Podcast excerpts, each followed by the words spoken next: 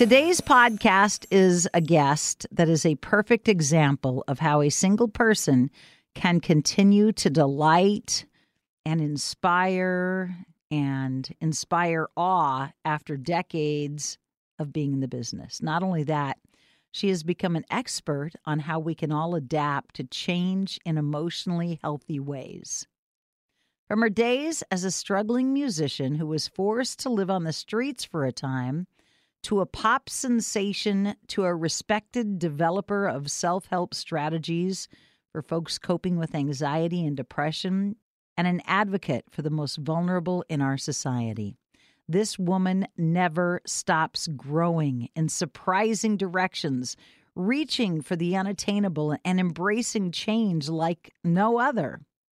Her hands may be small, but her knowledge base, her intellect is galactic in size, as is her talent, her heart, her compassion, and her authentic desire for peace, love, and understanding.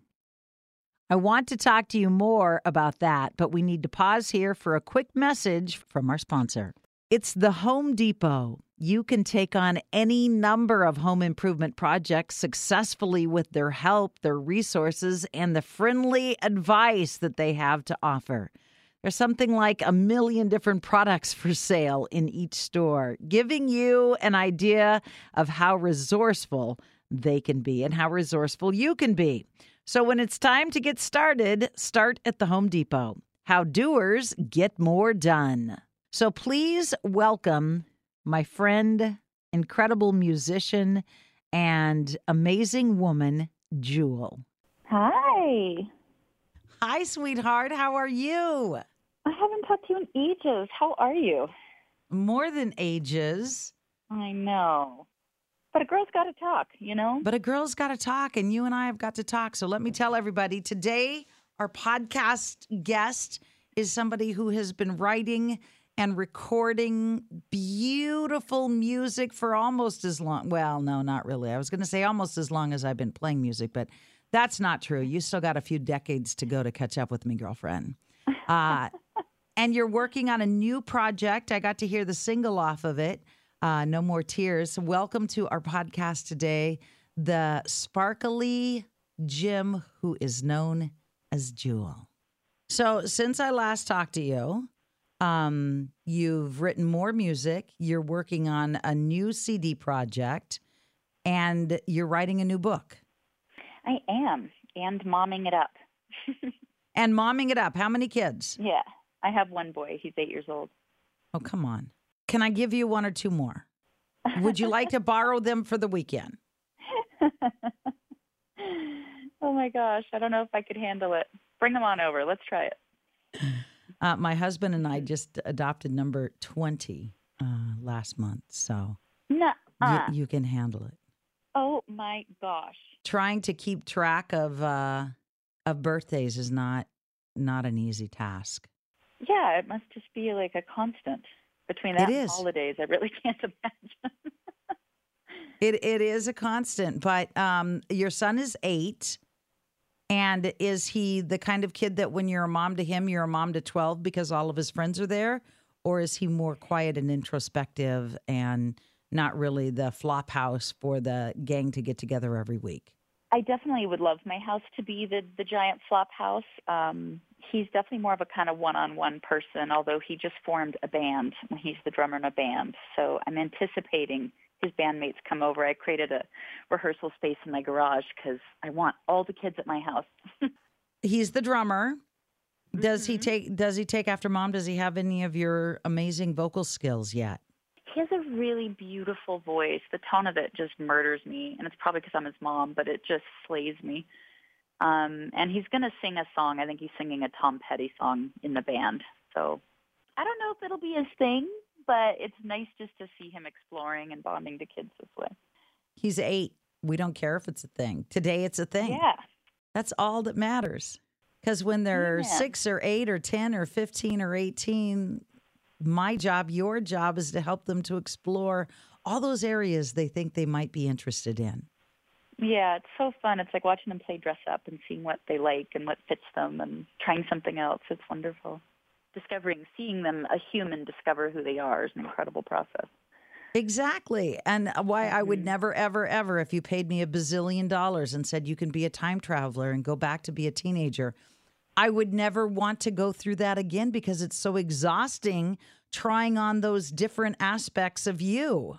Yeah, but what's so sweet is your kids luckily have a really safe environment where it's fun, you know, where it's allowed. It's so important.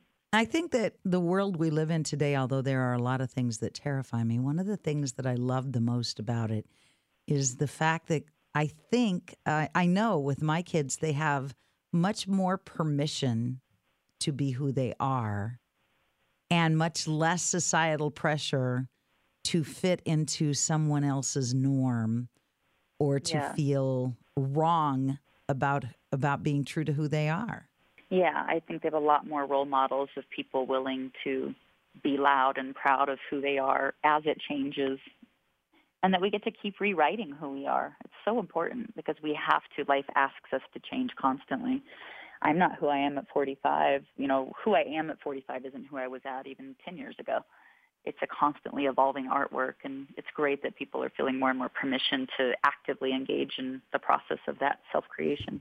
I think one of the saddest things in the world is when I watch people that I love resist change or refuse to acknowledge change or shut their eyes and plug their ears and go, la, la, la, la, la, I'm not changing. I'm not doing this. I don't, you moved something in my life.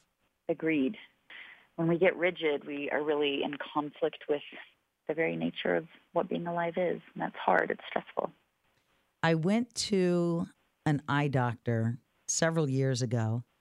Uh, I had had perfect vision all my life, beyond perfect vision. Like I could see the spot in the eye of the owl that was in the tree, you know, hundreds of yards away. Wow. And then I couldn't see the spot in the eye of the owl. And then I couldn't see the eye of the owl. And then I couldn't see the owl. And I went to the eye doctor and he asked me my age. And I told him, and he says, Yep. He said, This is what happens when your body changes, your lens becomes rigid. Mm, it's a great metaphor. And he said, as you get older, it becomes less pliable, like the lid of a, a, um, a mayonnaise jar or a, a margarine container. And he said, the older you get, the more rigid that gets until it's like a, a, a china plate. Mm. And I thought, you know, that kind of applies to the way we look at life sometimes. Very true. It's a great metaphor. I want to talk to you more about that, but we need to pause here for a quick message, Jewel. Hold on. This is it. Your moment. This is your time to make your comeback with Purdue Global. When you come back with a Purdue Global degree, you create opportunity for yourself, your family, and your future. It's a degree you can be proud of, a degree that employers will trust and respect. Purdue Global offers working adults like you over 175 flexible degree programs to meet your specific career goals. These include associate, bachelor's, master's, and doctoral degrees and certificates. Purdue Global degree programs range from nursing to business to communication and more. Whatever your interest, we have the degree that will move you forward.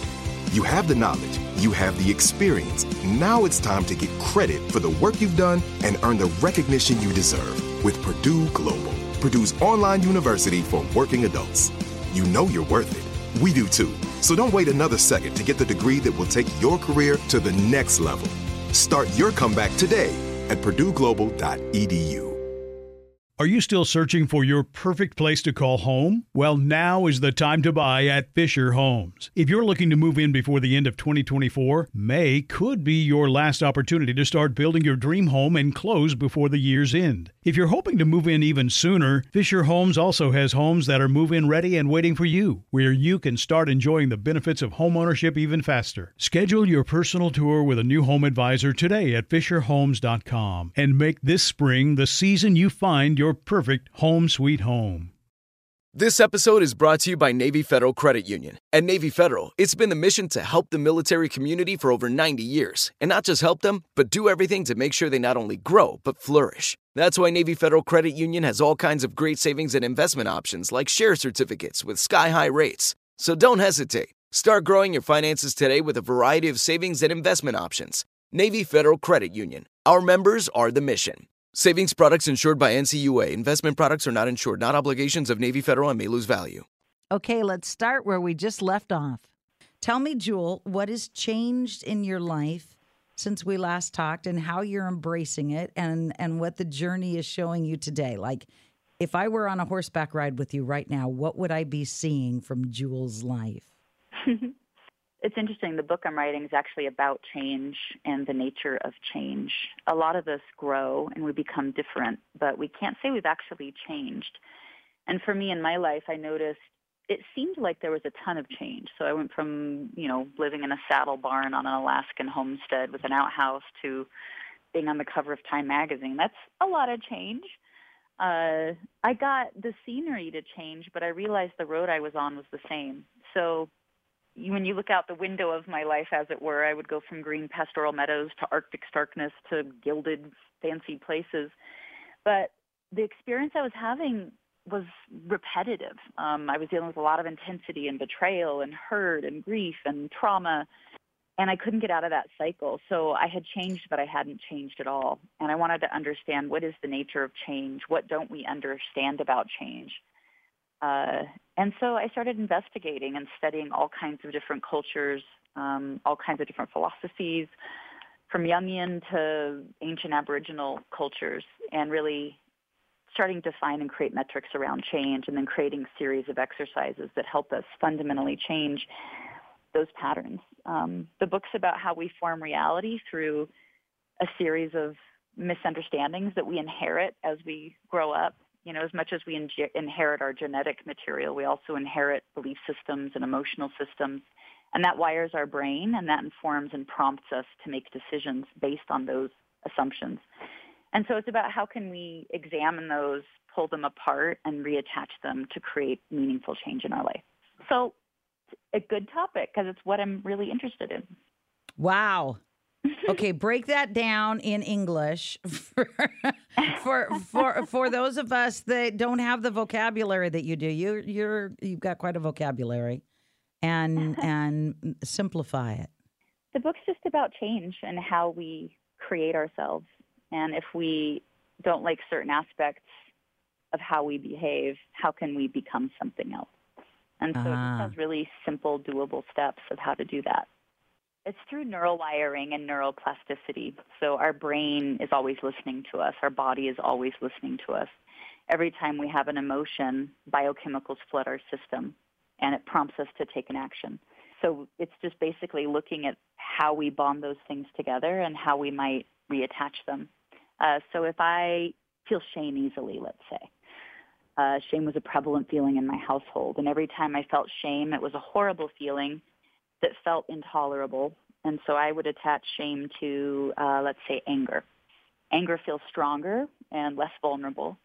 And so now I'm feeling really isolated. I haven't really changed my experience of shame. I just sort of have a different, more tolerable version of it in this isolation. And now isolation feels uncomfortable and I might attach it to, I don't know, something really intense, an intense experience to distract me from it. And so we keep making all these emotional connections that don't really let us change. They're just different forms of the same kind of yucky feeling. And so in the book, it's learning how to take a feeling like shame, for instance, and saying, all right, instead of attaching it to anger and feeling isolated, I'm going to sit with this feeling and connect it to something entirely different, like compassion uh, or connection. And that actually allows your feeling of shame to really transform. And when that happens, you're going to make a very different decision in your life. And that'll create a very different reality in your life and allow you to really change. I had a counselor one time that said, for the next six months, I don't want you to do X, Y, and Z. And I I looked at him. I'm like, you got to be kidding me! Like, like you might as well tell me to stop breathing. I have to do X, Y, and Z. Actually, it was only X, mm-hmm. not even Y and Z. Forget yeah. Y and Z. I, I can't even live without X. And he's like, no, if you want me to continue to work with you, Delilah, you've got to make a commitment that to the best of your ability, you will not participate in in these decisions for six months because I would like you to heal and be able to move forward with your life. And I said, no, no, no, no, no, no, no, no, no, no, no. Just terrified. And he's like, okay, tell tell me what what is terrifying. And I'm like, I, that will hurt. And he said, exactly. You gotta sit with the pain and process it instead of keep running from it behind these behaviors that you're getting accolades for. Wow. Mhm. Yeah, we experience emotional pain in the same part of our brain that we experience physical pain. So our brain really can't tell the difference between a broken leg and a broken heart. And that's why it's really psychologically terrifying for us. But the more we learn that we can sit in an intense feeling without distracting ourselves from it with other behaviors, we can start to experience what the actual intent of that is. And usually it's wanting connection. Most of our coping mechanisms or unhealthy emotional patterns, we think they're keeping us safe, but ultimately they become painful because they keep us from connecting. When somebody says to you, you need to abstain from that behavior, it's hard to exist in a vacuum. And so you need a new behavior to replace the old one. And that's how you actually build new neural wiring. And so it's saying if I'm going to abstain from this behavior, I'm going to replace it with this behavior and I'm going to build a new neural pathway. This has been such a fascinating conversation, Jewel, that I'm going to break it up into two parts so that our listeners don't miss out on a single thought. I've known for a very long time that you were a whole lot more than just a pretty face that could play guitar. But whoa, girlfriend, you're changing the world, and I love that.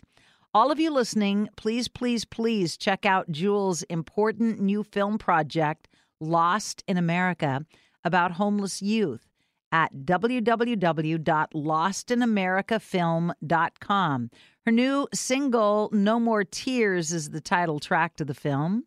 Join us on the next episode as we continue this brilliant conversation about her yet to be released, not even titled yet, new book, and more on Love Someone with Delilah.